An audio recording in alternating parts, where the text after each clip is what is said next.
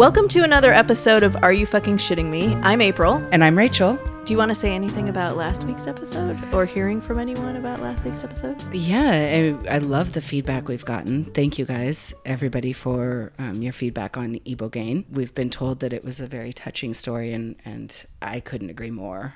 It was. Adrian was uh, amazing to let us in on, on what happened to him. Yeah, And this week, we're continuing our series on psychedelics with an interview with Jag Davies. He's with the Drug Policy Alliance, which is a group who's been fighting for many years uh, for legalization and decriminalization of drugs in the U.S. And in fact, their group was really instrumental in getting the bill in California passed last year to legalize marijuana as a recreational drug. Oh, that's great. Well So- done. yeah. Well done, everyone. Yeah. so maybe we should just go ahead and listen to the interview with Jag. And I apologize. There are a couple spots where Skype distorted the audio a little bit, but I think you'll still get it only happened a couple times. So let's take a listen.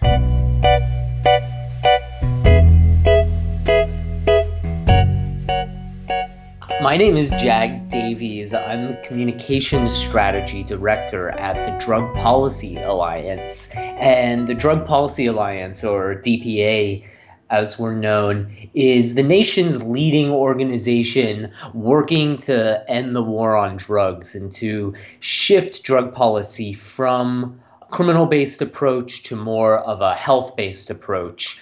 So that generally means three things. Uh, one, it means uh, creating safe access to legal marijuana, because about half of all drug arrests are simply for marijuana. So taking that out of the equation is a, puts a huge dent in the overall drug war. The second part of it is ending the criminalization of drug use more broadly and doing things to reduce the criminal justice consequences of of being involved in the drug trade. Um, so we do a lot of work on sentencing reform. We also do work around trying to end criminalization of drug use more broadly. And the third part of it, which I sort of already alluded to, is actually implementing health based approaches to drug policy that help fix the, a lot of the problems associated with problematic drug use in our society.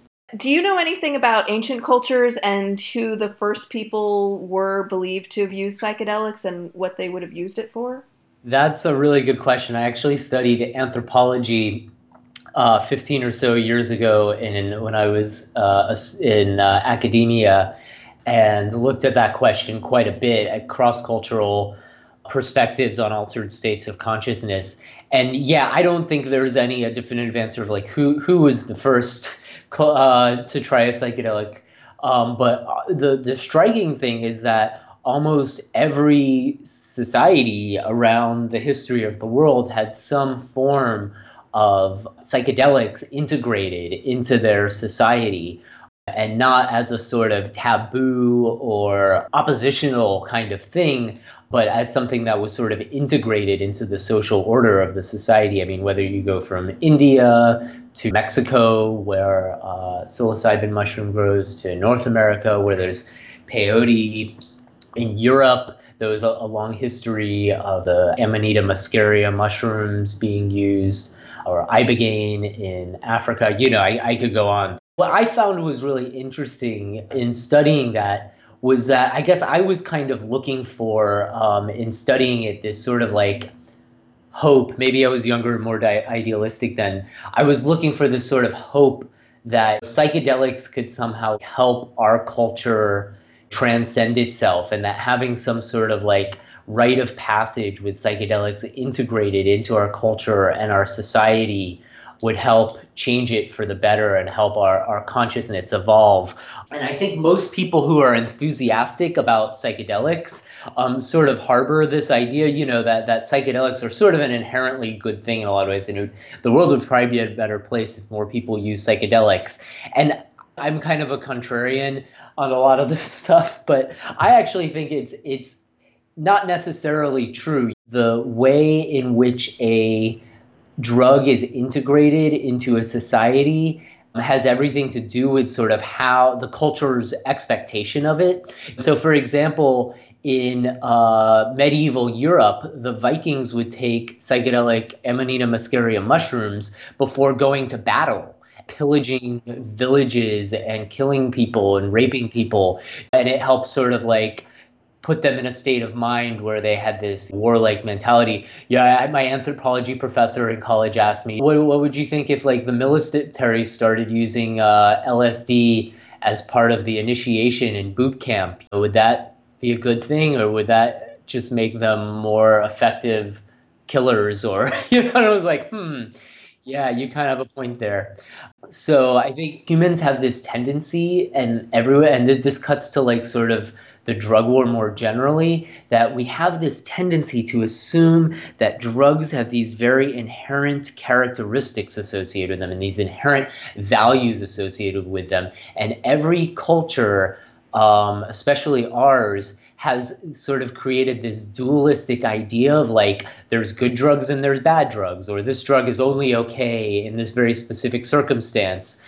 Um, and it's remarkable looking from like culture to culture how consistent that is, but also how fluid the categories are. That the whether a drug is criminalized and and marginalized, or whether it's accepted into the the hierarchy and social order of the society, is very it, has everything to do with sort of the history and cultural experience of the drug um, and not anything about the drug. I mean like go back in history i mean at one point caffeine was heavily criminalized when it was first introduced to europe. It was associated with like revolution you know.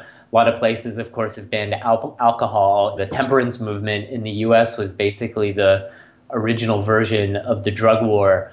People who are enthusiastic about psychedelics can also sort of fall into this trap a lot of the time of thinking, oh, well, this is this isn't a drug really; it's this other thing, um, or you know, oh, it's not like those other bad drugs, um, and sort of throwing people who use other substances that have also been demonized by the drug war under the bus. This is something that's come up a lot with marijuana because a lot of the reform and su- support for reform around marijuana is based on this sort of what we call uh, marijuana exceptionalism. This idea that people have that, oh, you know, marijuana should just be grouped with like alcohol. It's it's safe and therefore it should be legal. Um, where I think in the long run, in terms of changing society's perceptions about drugs, that's actually kind of unhelpful.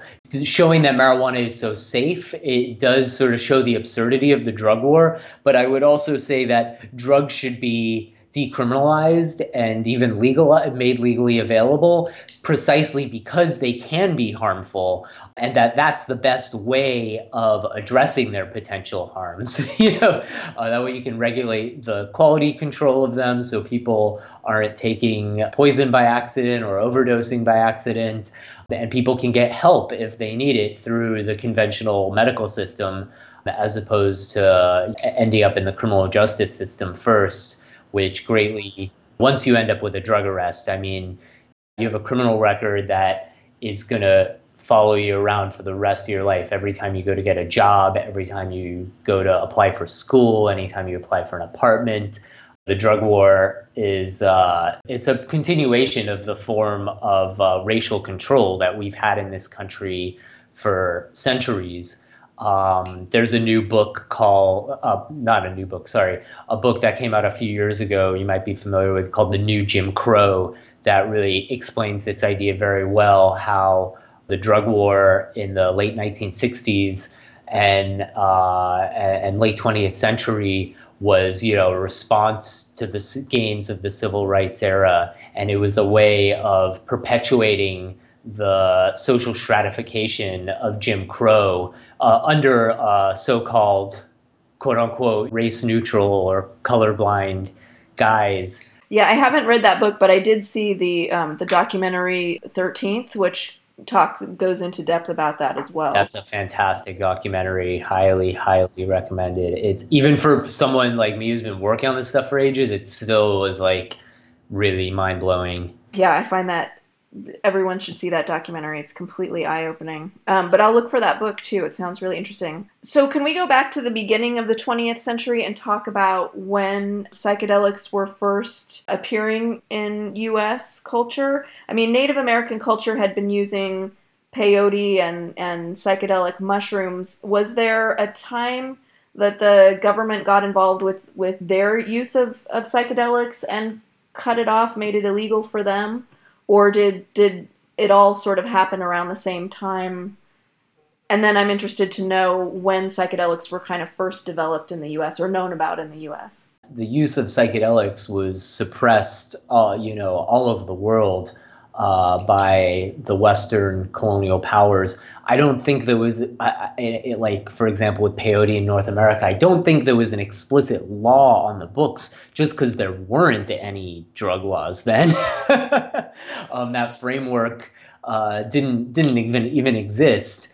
But I know, yeah, particularly in Central America and in South America with ayahuasca, that the use of psychedelics was considered a, a part of the the culture that was that was uh, heavily suppressed and erased and, and wiped out in a lot of ways, to the point that yeah, many many people in Western society were not familiar with psychedelics by the earliest 20th century. You had a small number of people, maybe in the late 1800s, early 1900s, that had tried mescaline and things like that. Um, but psychedelics didn't really come into the popular consciousness in the US until the 1950s. And that was after the discovery of LSD in the early 40s.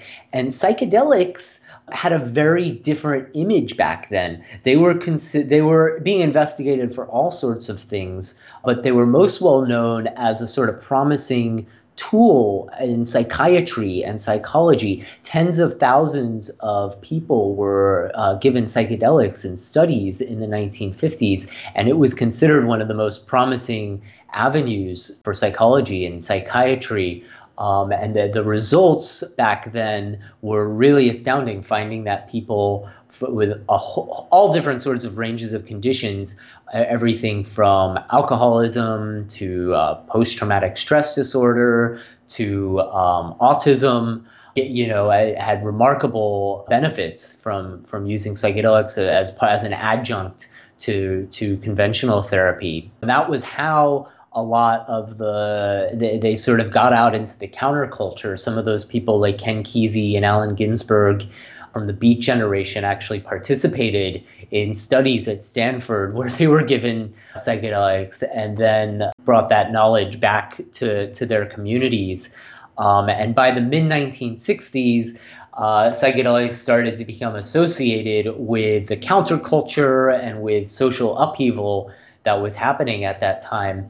And it was in 1972 that President Nixon declared the first official drug war. And there's a quote from him from one of his aides uh, that's very explicit, where he says, "You know, you know, we knew that we couldn't make it illegal to be black or an anti-war protester, but you know, if we criminalize the drugs that they're using, then." We, we can totally take them down. Did we know we were lying about the drugs? Of course we did. Okay, we just wanted to stop really quick. So, that quote that Jag's talking about was made by John Ehrlichman, that was Nixon's former chief domestic advisor. And he admitted it in a decades old interview with a journalist named Dan Baum, who wrote a book about him at the time but didn't use this quote. And then last year, he wrote an article for Harper's Magazine. And so the actual quote is this you want to know what this was really all about? The Nixon campaign in 1968 and the Nixon White House after that had two enemies the anti war left and black people. You understand what I'm saying? We knew we couldn't make it illegal to be either against the war or black, but by getting the public to associate the hippies with marijuana and blacks with heroin, and then criminalizing both heavily, we could disrupt those communities. We could arrest their leaders, raid their homes, break up their meetings, and vilify them night after night on the evening news. Did we know we were lying about the drugs? Of course we did. So they, they, they saw it as a very sort of explicit tool at that time Um, and so from the 1970s, basically for the next 30 years or so, research into the medicinal benefits of psychedelics was just about completely shut down both because it was very cumbersome to do the research, but also just the, you know the stig- it's uh, doing anything in academia is hard, but just the stigma of the drug war, you know, makes it very hard to get institutional support for things like that. I was lucky enough when I was actually an undergraduate at a small school called New College of Florida around the year 2000. There's an organization called MAPS, the Multidisciplinary Association for Psychedelic Studies, which is uh, one of the main groups that is doing psychedelic research and really kickstarting this whole renaissance. This whole renaissance. And the founder of the organization, Rick Doblin, had gone to New College and came back and taught a course there.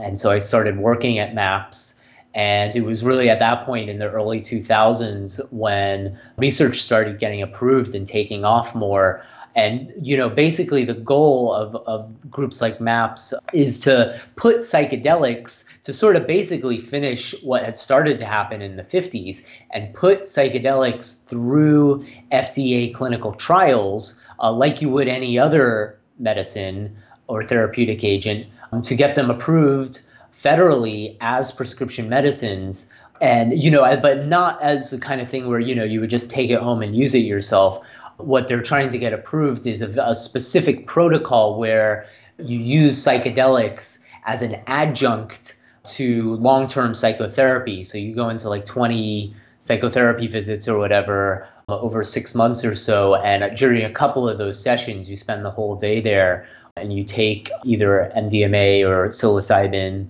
or LSD, depending on, on which study it is and the, the results have been so successful and they're scare, scaling up research now it's conceivable within five or ten years that this could be approved uh, through the fda for medical use uh, which is pretty remarkable to find a way to sort of navigate the system like that.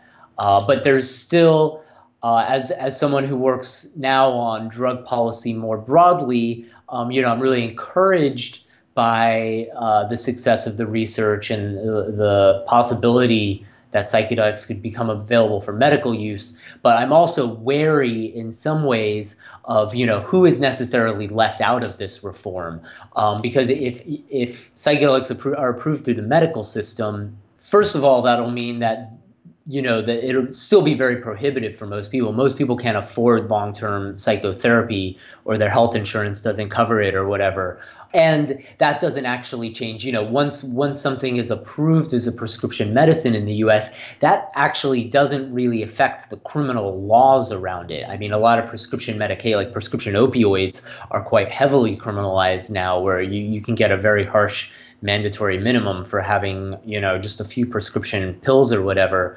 And a lot of people don't know cocaine and methamphetamine are actually both in schedule 2 because they have uh, approved prescription uses so I, what uh, we're trying to do at the Drug Policy Alliance is to uh, support the the medical research and help break down the bar- the political barriers to scientific research, but also at the same time implement a complementary approach that reduces the role of criminalization in psychedelic drug policy as well, so that people are less likely to get arrested for them, and so that people aren't sentenced to you know decades in prison just for uh, producing or selling a small amount of them. Can you talk about MDMA? And it seems like that became popular for a bit, and then they squashed that down. Like they didn't realize it was a psychedelic, I guess, when it started or something. MDMA was originally synthesized in 1912 by the German pharmaceutical company Merck but the pioneering chemist and psychonaut uh, Sasha Shulgin who wrote some very excellent books, discovered its effects in the 1970s um, and passed it along to some of his friends who were underground psychedelic therapists. And in the late 70s and early 80s, it became used in, uh, in, in popular um, uh, among psychedelic therapists. but it was never legally regulated in any way. And then, yeah, in the early to mid 80s, it started getting out into the nightclub scene and there started being news stories. And in 1985, the DEA officially prohibited it. And that's actually how MAPS was founded.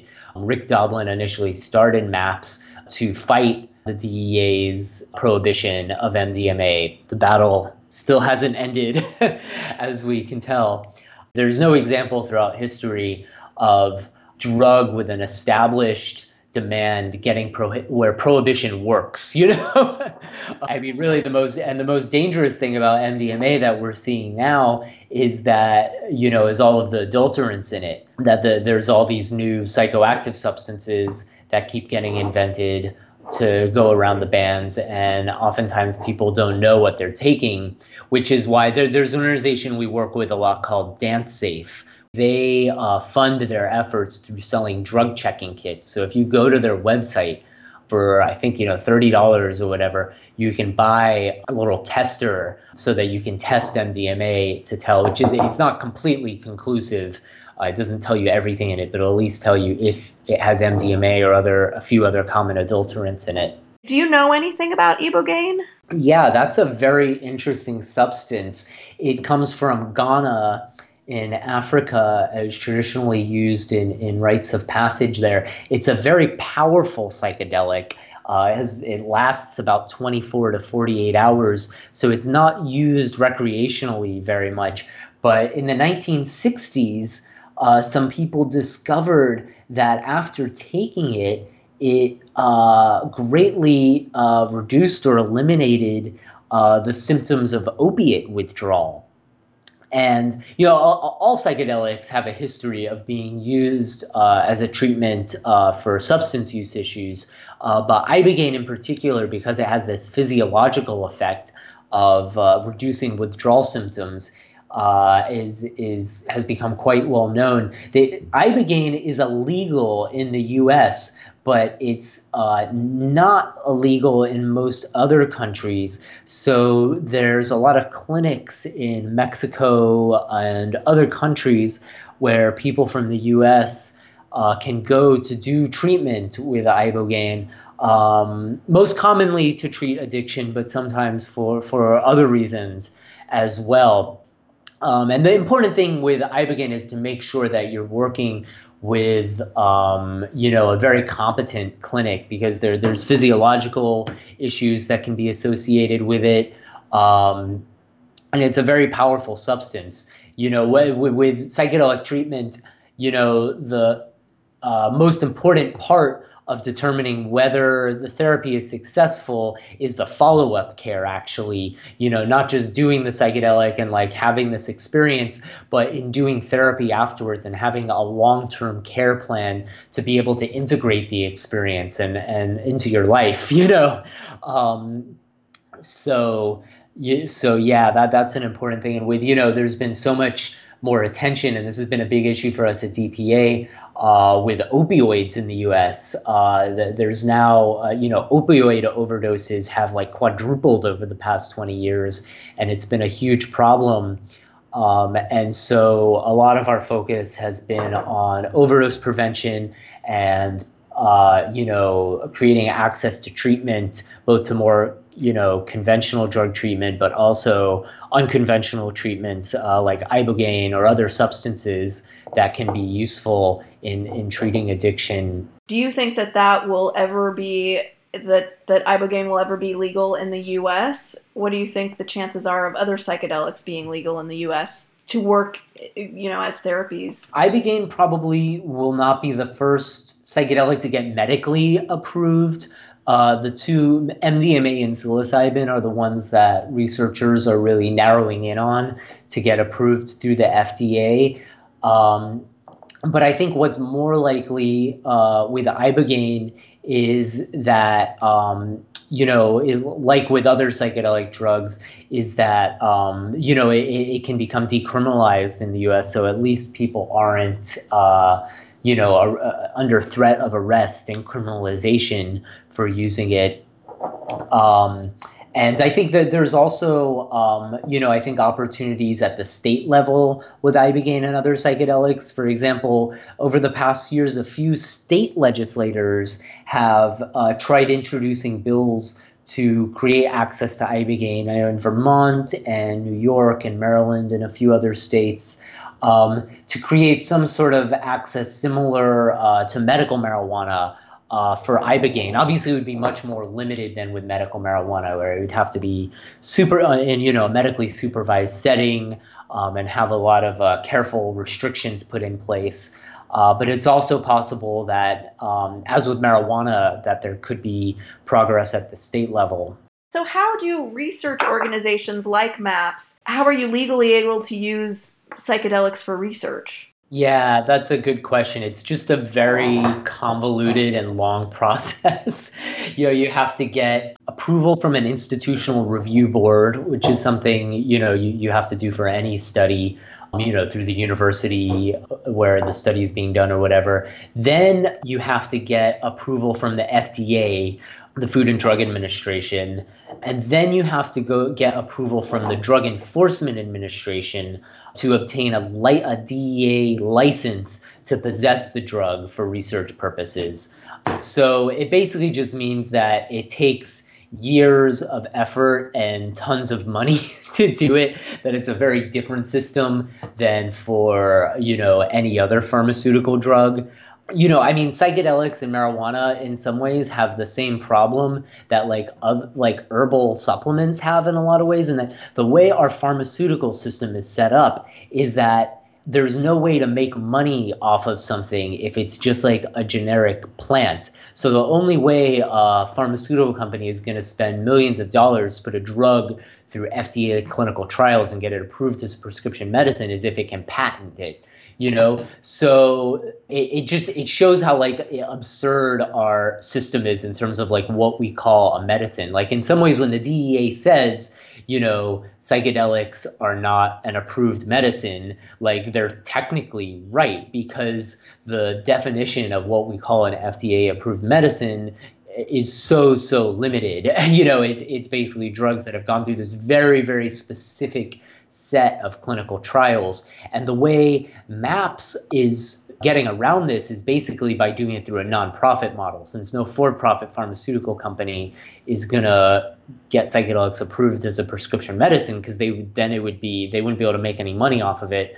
MAPS is doing it through donations you know and because there's you know so many people out there who are you know very passionate about psychedelics um, it's feasible. But that that you know for other substances that's that aren't as well known, that's not as possible. But I think that shows the need for us to have like ideally if we were just going to like start all over and create a whole new system you know we would have a whole different system for like categorizing drugs you know we don't have in our society we either have like fda approved medicines or we have completely unregulated illegal drugs or we have like this weird category of like alcohol and tobacco where they're just like you know these weird random exceptions you know that like fall outside any other system. And in some ways what we're doing what's happening with marijuana is that it's just sort of getting placed in that arbitrary category with alcohol and tobacco which of course is a huge improvement.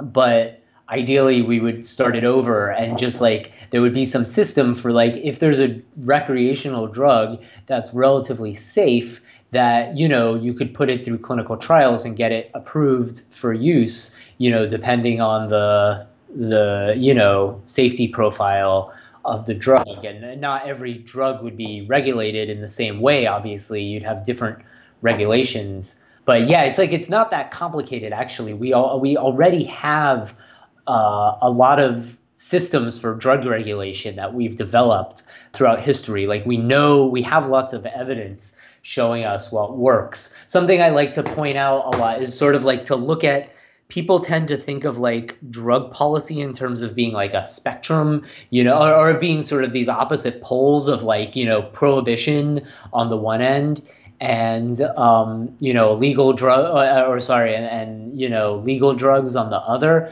but it's actually like a very broad spectrum with like hundreds of different possible permutations around it. And you know complete prohibition uh, with no form of re- regulation you know is at the very extreme end of it you know? And then you know the other extreme end of it you'd have something pretty close to like you know what you had with like tobacco in the 1950s and 60s you know where you have like complete free market you know model which both entail a complete lack abdication of regulation you know um, but we do have lots of ways of regulating drugs that we've developed and lots of evidence to show what what works. There's a, a, another book um, and thinker i would highly highly recommend is uh, dr carl hart He's on DPA's board. He's a neuroscientist at Columbia. He's actually the first black tenured scientist at Columbia, which is kind of mind boggling consider it's 2017. Uh, he wrote a book called High Price. He has a TED talk online that's great. And he, he talks about this so, so well about how people's assumptions uh, uh about drugs are based on myths. And he's very open about it. He's like, I'm a college professor, I'm a successful neuroscientist, and I use I, I, I, use heroin once in a while and has is really trying to sort of debunk uh, the myths that people have about it.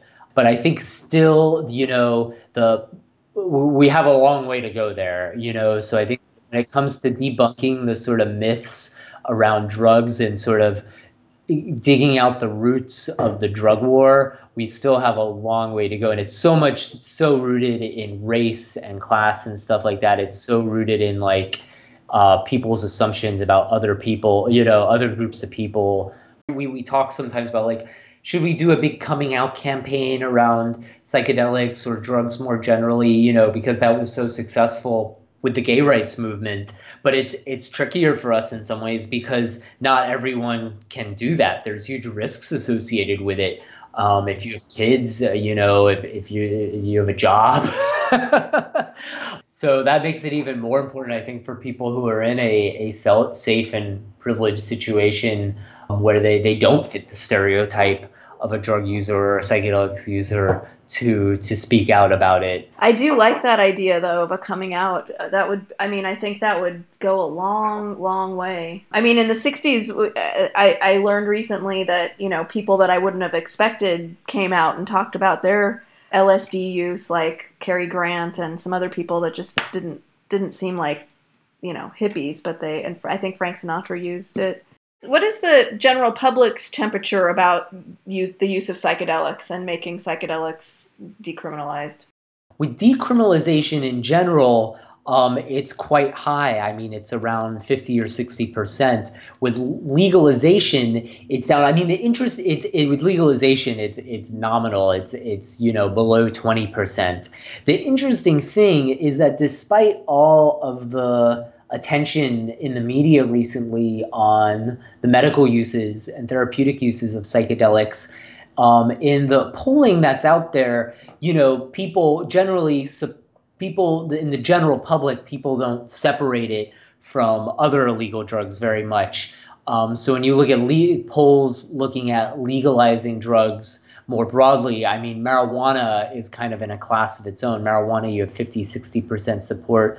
Um, but uh, with MDMA and psychedelics, I mean, it's down there, uh, you know, under 20, uh, you know, whether it's methamphetamine or heroin or cocaine um, or MDMA or LSD, it's uh, under 20% when it comes to, to legalizing them. Um, so, which is, you know, obviously part of the reason we're not, we're a political advocacy organization. So we're not focusing, you know, we're not trying to do that right now. I think what we can do, though, is to work to change the public's perception around psychedelics uh, through education and harm reduction programs, um, and also work to you know at least reduce the role of uh, criminalization in psychedelic dr- drug policy, so that people aren't getting arrested for using them and, and stuff like that. Do you think the drug war will be over anytime soon? Probably never. Uh, you know, I'm a bit of a pessimist. I don't think it's going to be over anytime soon.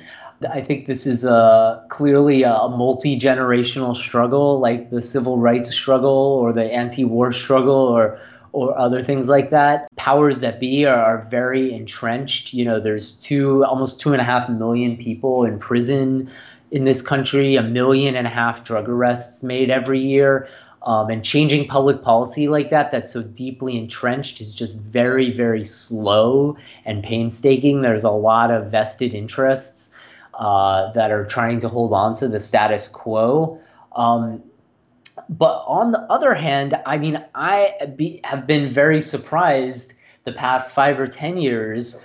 Uh, as someone working on this issue, how quickly things have changed. I mean, we were not prepared 10 years ago. We were not expecting that marijuana legalization would have happened this fast. Um, public opinion just took off a lot faster than we would have expected. And same thing around criminal justice reform more generally. Uh, Ten years ago, we would, you know, not have expected that it would have become such a mainstream political issue uh, with so much bipartisan support.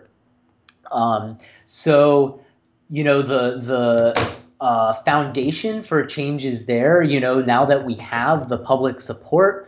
Um, and you know, politicians' rhetoric has got a lot better. Um, now it's kind of so we've we've we've won that half of the battle in some ways in terms of winning hearts and minds, but now actually changing the the public policy um, is a lot harder in some ways. I mean, you, you look at this; it's like this with so many issues, whether we're talking about climate change or so many things where the science and the public is in one place, um, and the policies are completely in a different place.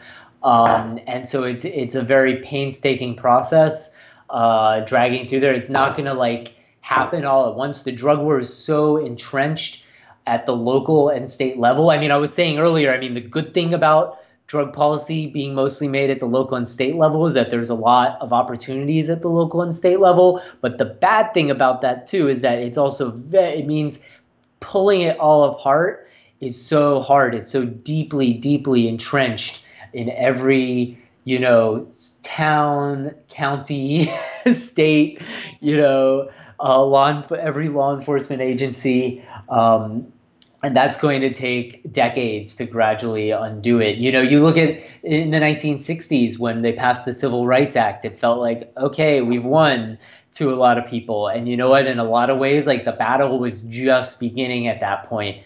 Um, so with these kind of really big social justice issues, um, they don't seem to ever totally end. There, it's more like a, a marathon race, I think. You know, where you know our generation just has to run as hard and fast as we can, and then hand the baton off to the the next generation. So, kind of narrowing in on psychedelics, what do you see as the future for psychedelics, both for research and treatment options? Uh, sounds like we're really far away from recreational use being in the picture, but maybe what do you see as a as the future for for it being more accepted in terms of research and treatment options?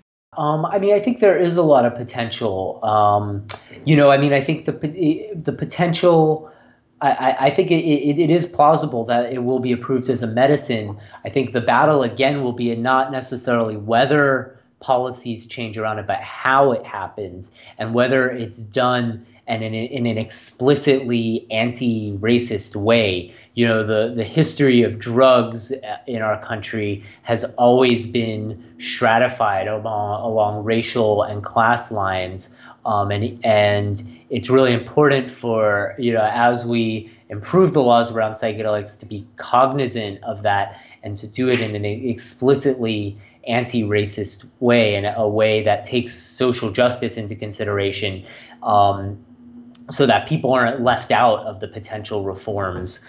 Um, marijuana legalization is a really good example.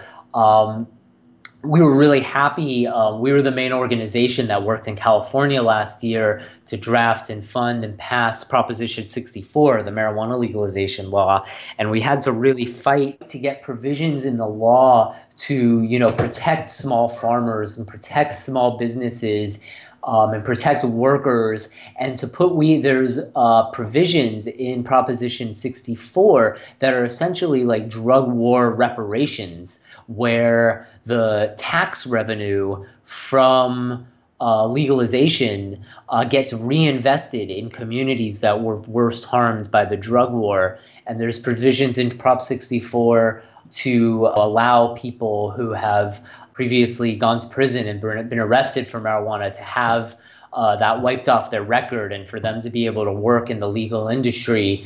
So I think that's kind of a good model to keep in mind as we work on psychedelics to make sure that people aren't left out of, of potential reforms. And yeah, I, you know, uh, for anyone who's uh, listened all the way to the end, thank you. And yeah, check, we have a website, you know, drugpolicy.org. Uh, and that has uh, a lot of really good information that kind of spells out everything We have social media properties Facebook, Twitter, Instagram. Oh, one thing I should add is that we have a big conference that we put on every two years called the International Drug Policy Reform Conference. It's going to be in Atlanta this October. Uh, and I actually curate a one of the tracks at the conference on psychedelics. So we have a whole series of panels on psychedelics where we probe very sort of interesting uh, questions. And MAPS is one of the sponsors of the conference. They'll be there, and a lot of other sort of leading psychedelic researchers. Um, so I highly, highly recommend the conference. Um, but I think you know overall things are, are you know heading in the right direction, but it's not like it's not going to happen all at once. Our uh, founder used to use the metaphor of you know it's sort of like turning around an ocean liner. You know, it's like you can kind of start to steer the thing in a better direction, you know, but it it just takes a really long time.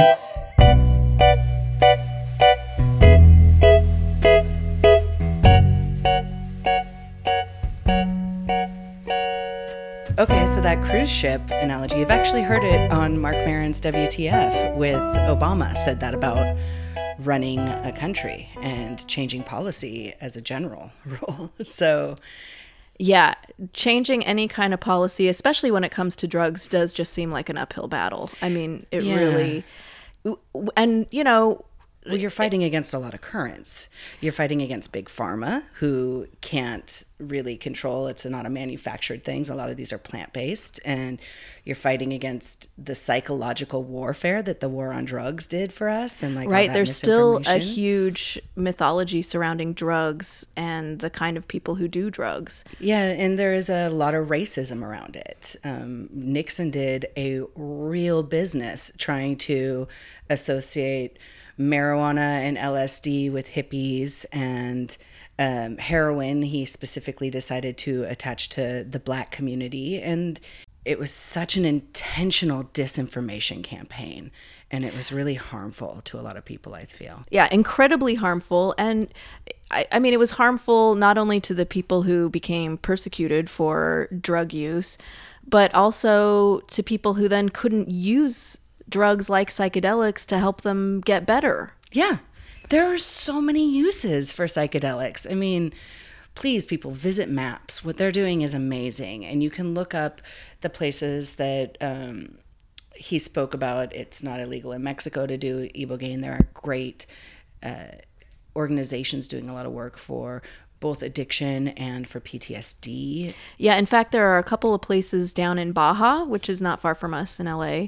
And there's also, uh, I think, another couple places in Costa Rica. Canada supposedly has some places. So there, there are facilities who are doing this work that you can find out more information about. I think it's really important that we look at these are available treatments outside of the US for certain certain drugs just like any other treatment, it's not right for everyone. It's just not. I mean, there are antidepressants on the market right now that say that they will increase suicidal thoughts.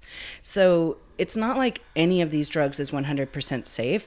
The important thing is if we can put it legalized medically, then you can have supervision. You can have quality control. You can have make sure that uh, people are actually having medical assistance if needed, if they're not the right fit.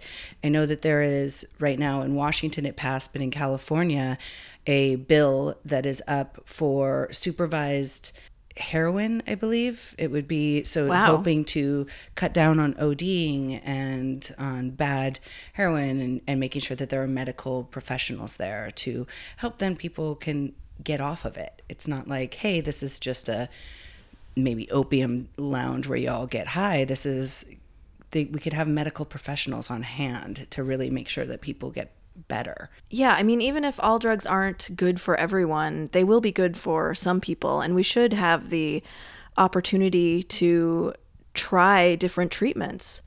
Yeah, I mean, We should have them available to us. we have two huge stigmas in the US one for mental illness and one for addiction. And we can potentially treat both of these things with the help of hallucinogens and maybe take away a lot of the shame and the darkness around it. How did you like the idea that that uh, Jag was talking about about having a coming out for people who use drugs? Isn't that amazing? I think that would be really interesting to show all the different people who have tried things, who use regularly, who maybe do it once in a while recreationally. I think it would be really beneficial. I think it would be wonderful. And there are people that no one even expects to be using. I mean, he talked about a professor, you know, a- a Yeah, tenured- Columbia. yeah, and um, we know that the Silicon Valley with microdosing. This is just out there in the world that people are self doing it. It wouldn't it be great if we could celebrate that not everyone is an addict. Addiction happens, and you are, you know, there's something very serious but there are also ways to to look at these drugs in beneficial ways for Well, if you look at marijuana, also the the especially in California, there's been this decrease of you know, I mean, weed in California has always been at least since you know I've been alive. It's always been this sort of drug that everyone kind of has used under you know like you know a lot of people use it. Uh, it's not it doesn't have the same stigma that it might have in other parts of the country and it mm-hmm. hasn't had that stigma in a long time. But i think what's been interesting over the last 10 years my parents and their friends have been using it in medical ways to help them sleep mm-hmm. to help with back pain to help with different kinds of things which you know in the old days if they used it at all they would be very on the down low about it. But now like i, I hear you know my parents friends talking among themselves about what they're using to to help them with and are they using issues. topical versions? Because i know they're using some topical versions. They're taking little um little tabs that help them sleep Mm-hmm. um, instead of taking sleeping pills that Mm-hmm. you know you can get addicted to and that cause all kinds of other side effects yeah i mean They're adrian talked about that- Ambien addiction and yeah exactly they're Yeah. finding that um, you know using marijuana doesn't have those same kinds of side effects you know, there's been a shift in perception for the medicinal use quite a bit. And there are things like Charlotte's Web, which is CBD oil without THC, which is which is used specifically for children who have digestive issues. And when you're up against like antibiotics and antibiotics that start breaking down your own system's ability to digest and these you know i have someone very close to me a, a child that's been going through that and it's devastating to see what allopathic medicine did to his digestive system versus what CBD oil can do. It takes the pain away. Unfortunately, it's hard to find without THC and and experts say that the THC actually helps boost the CBD's effectiveness. But if you're a child, you don't necessarily want them to your child to be high while they're, you know. Exactly. So well, I have like, run mm. into a few people um, here in LA who have been making uh, oils and other things with just CBD, and they talk about you know daily use of them being really good for things you know like an antioxidant to help Mm-hmm. with. Um, keeping cancer away or helping with digestive issues, like you said, or just uh, a lot of other things. Clearer mind, healthier skin, all kinds of things. Yeah, we're so open So- to putting in chemical after chemical into our body drugs. and things that are we know are affecting our ability to get better or Yeah. are and I, this phrase is horrible but it is true big pharma has got a clink on how much money they take from us it's really crazy we look at what medicines we create in the US and are shipped overseas and are sold for less there than they are here and you're just like what the hell is going on yeah, we're sort of held hostage by them, really. Yeah. Uh, you know, the the whole idea that something that is natural can't be sold and so that's the reason that it won't be used that's such a disservice to all of us It is, and I know we were talking about even psilocybin, which is natural and Yeah, you know, mushrooms, right? That mushrooms, mushrooms, yeah. yeah. So for those of you who haven't taken them, psilocybin is is the active ingredient in mushrooms, and it's in its third blind trial, I think, for treating depression in terminally ill cancer patients, and they've also found out that it can help regrow brain cells they've done studies in mice and i'll put a link to this article on snopes that has several different studies on psilocybin and the effects it can have the positive effects it can have for people that have depression or um, anxiety and how it can regrow your brain and those things that early traumas have messed up or even later traumas have messed up in your ability to function in the world. It can help create new pathways. So your brain is talking, your left brain and right brain are talking to each other better, maybe. Or I don't know. It's fascinating to me. And it is getting pretty far. I'm worried in the the political climate we're in right now, but it's gotten pretty far. One thing that I thought was interesting that Jag talked about was we kind of talked about this a little more off out you know outside the interview, but he did talk about how this current administration yes does will impede forward movement at a federal level, but we were already moving so far ahead at local and state levels that that's just going to continue to happen. And so um, I asked him about, you know, will federal laws trump state laws or local laws? And he said that there has been so much forward movement, especially with marijuana, that for the feds to come in and break up everyone who has pot and who has, you know, who has a dispensary, it just they just don't have the yeah they just don't have the resources to be able to do that.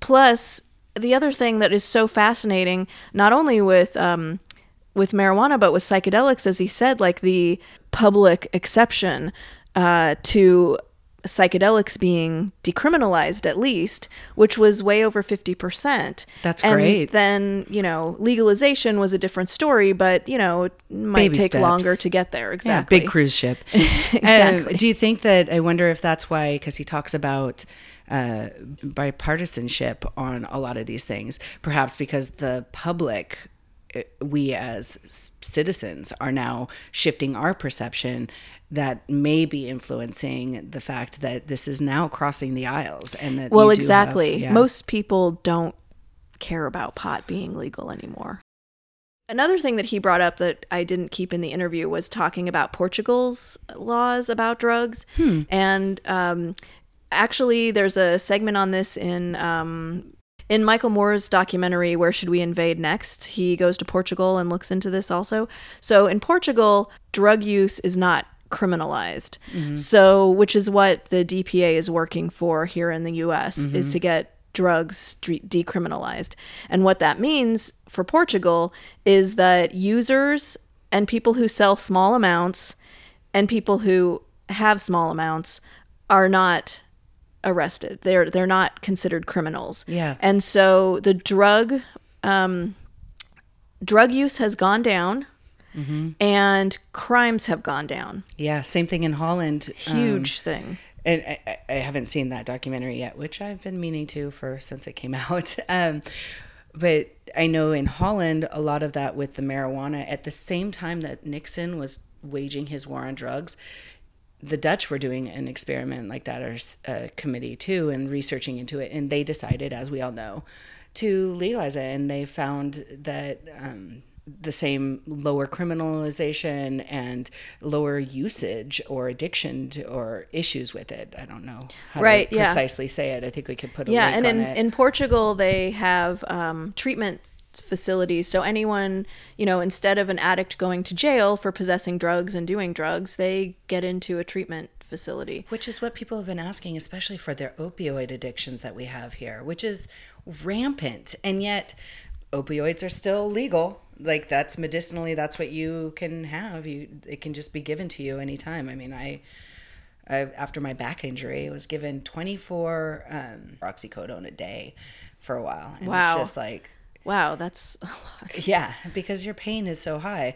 Um, but Yeah, they I don't was- really have a weaning off. They just trust you to do it yourself. I grew up in an addictive family or, you know, saw alcoholism, so I didn't want to go down that route. So I did it. But there wasn't really a weaning off process for No, it. and they barely even tell you that you can get addicted. I mean, I was prescribed Vicodin after uh, foot surgery, and um, I didn't end up taking it very much because it made my stomach upset. I hated, I hate Vicodin, and um, I do not. it did nothing for me. Uh, you know, Valium muscle relaxants, I like, but I know a lot of people get itchy with Vicodin. uh, I don't know. It was the worst. It was the absolute worst. So I just took um, ibuprofen to get over my stupid pain. But um, but nobody ever told me be careful. You could get addicted to this. I I think I got I don't remember, but it was like a ton of refills to help me with the pain. It w- it was a crazy amount that I was given. Yeah, they give you a lot. I mean, you know, look, old Rush Limbaugh got addicted to back pain, back meds, and he was an opiate addict for a while. And uh, I, this seems just, this so is why easy I to think coming out would be great. Is like it. It's not. Well, I he think was also- right wing hero, and he, and yet he gives a well, we're sorry for him, and he gets a wave, you know, because he's an old white dude. Sorry, that's really negative. That's all right. He's gotten a free pass on everything for far too long. But um, he certainly has. anyway, uh, I think that um, there's this stigma with illegal drugs, and then there's not the same kind of stigma attached to prescription drugs. So, like, my grandmother was definitely addicted to sleeping pills, but she was very anti marijuana because of what she heard from Nixon and heard, you Yeah. know, all, all those this. videos that were actually falsified. I don't know if you guys know that, but a lot of the videos that he sent out were falsified. all those pamphlets. Mm-hmm. I remember getting those pamphlets in like junior high and high school, and my friends and I being like, "This sounds like such bullshit." Oh, I totally bought it, hook, line, and sinker, because I came from a very conservative family, and they're like, "Yeah, this is horrible," and I was like, "What?" And then I became an art student, and things changed. I grew up in California. My parents were already smoking weed when they thought I didn't know. Uh, and so, um, I don't know. I was always critical of that kind of stuff. It always seemed crazy to me. Because also, once we started experimenting with it, and I did start experimenting young in, in uh, late junior high, early high school, smoking pot. It just, all of the stuff that we'd been taught to believe about drugs was not our experience at all. Yeah, I mean, when I, like I said, everything changed when I went to college and became an art major. And the first time with mushrooms, I swear to God, it saved my life because I have PTSD. And there was a shift in my brain that first time. And I'm not saying everybody should do it. And again, this is all water in the bridge. But it shifted something in my perception in the world that made me look at things more optimistically. And didn't stick all the time, you know, like it, those are serious PTSD is a serious thing that comes back. But that was a shift that took away a lot of the suicidal ideation out of my head. Like it just it put it on the back burner for a while. Even if it would hiccup back up, and I I, I still could ret- return to that. And it's That's it- great. Yeah, I mean, you have obvious proof that it can help. Yeah, I do. I'm still around a lot, a lot of years later. Uh, same thing with the prescription and the illegal that you were talking about. A, when I spoke with Adrian, he spoke about that with alcoholism versus addicts. So AA rooms are much more acceptable in our culture than NA rooms. You know, because most people, as he put it, in an in an NA room, are criminals, and we judge them right off the bat, and it's it's despicable. Well, hopefully, in the same way that marijuana has progressed to this point of being legal in many states now, maybe psychedelics will get to that point as well. And we're kind of just at the beginning of that. And we will be talking about the future uses of psychedelics and the way that they can be going soon. Uh, we've got a great guy on deck who will talk about what are what potentials are there for the human experience with psychedelics. Oh, I can't wait for that. Yeah, I'm very excited. Well, thank you guys so much for listening. And we hope you're enjoying this series on psychedelics as much as we're enjoying putting it together. Um, thank you again so much for listening, for writing to us and telling us what you want to hear about, um, and for reviewing us on iTunes. That really helps us a lot. It really does. Thank you, everyone. And be sure to check out the website if you're not already. It's rufsmpodcast.com. All of the links to our sources, further information, fun videos, they're there. Yeah, Rachael takes a lot of time putting all that together for you. I am terrible at doing it, but Rachael posts a bunch of cool stuff and has a lot of links to great articles and videos and other sources. And also, the website looks great. So, thanks for doing that, Rachael. hey, I take some time. thanks, everyone. We'll see you next week. Bye.